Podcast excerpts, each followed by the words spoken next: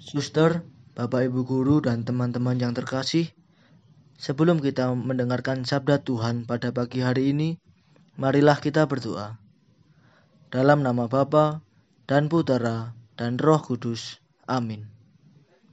Allah Bapa yang Maha Kasih, lewat putramu, engkau menghendaki agar kerajaanmu menjadi nyata dalam dunia ini. Kami mohon bukalah mata hati dan pikiran kami, agar kami mampu mendengarkan dan merasakan sabdamu pada pagi ini dan melaksanakannya dalam kehidupan kami sehari-hari.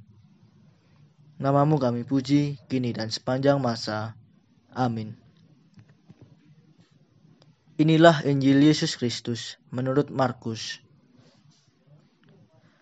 Sekali peristiwa, Yesus menyingkir ke Danau Galilea dengan murid-muridnya, dan banyak orang dari Galilea mengikuti dia juga dari Yudea, dari Yerusalem, dari Idumea, dari seberang Yordan, dan dari daerah Tirus serta Sidon, datanglah banyak orang kepadanya, sesudah mereka mendengar segala yang dilakukannya.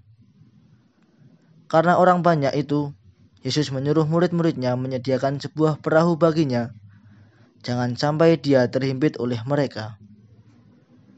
Sebab Yesus menyembuhkan banyak orang, sehingga semua penderita penyakit berdesak-desak ingin dijamah olehnya.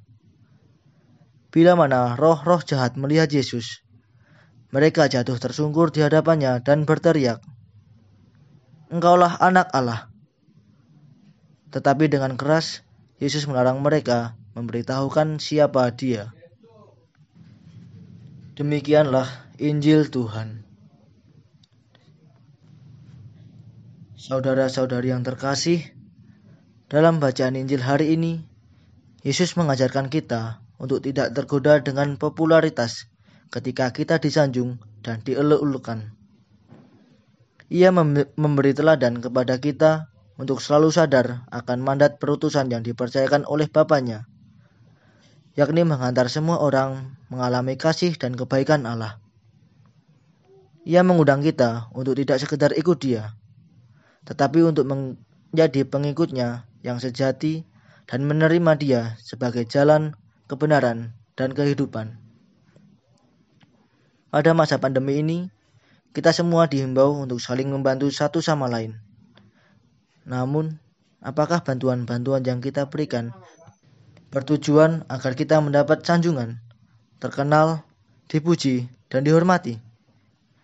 Atau apakah bantuan yang kita berikan benar-benar tulus dari hati kita agar orang lain merasakan kasih Allah lewat perantaraan kita? Marilah kita meladan sikap Yesus yang tidak terlena dengan puji-pujian. Yesus tetap berfokus pada tugas perutusannya di dunia, yakni menyatakan kerajaan Allah di dunia. Amin. Marilah berdoa. Tuhan Allah kami, Dampingilah kami untuk selalu mengagungkan namamu dan mengimani engkau sebagai jalan, kebenaran, dan kehidupan. Bantulah kami agar tidak terbuai oleh kenikmatan duniawi, sebab engkaulah Tuhan kami kini dan sepanjang segala masa. Amin. Dalam nama Bapa dan Putera dan Roh Kudus. Amin.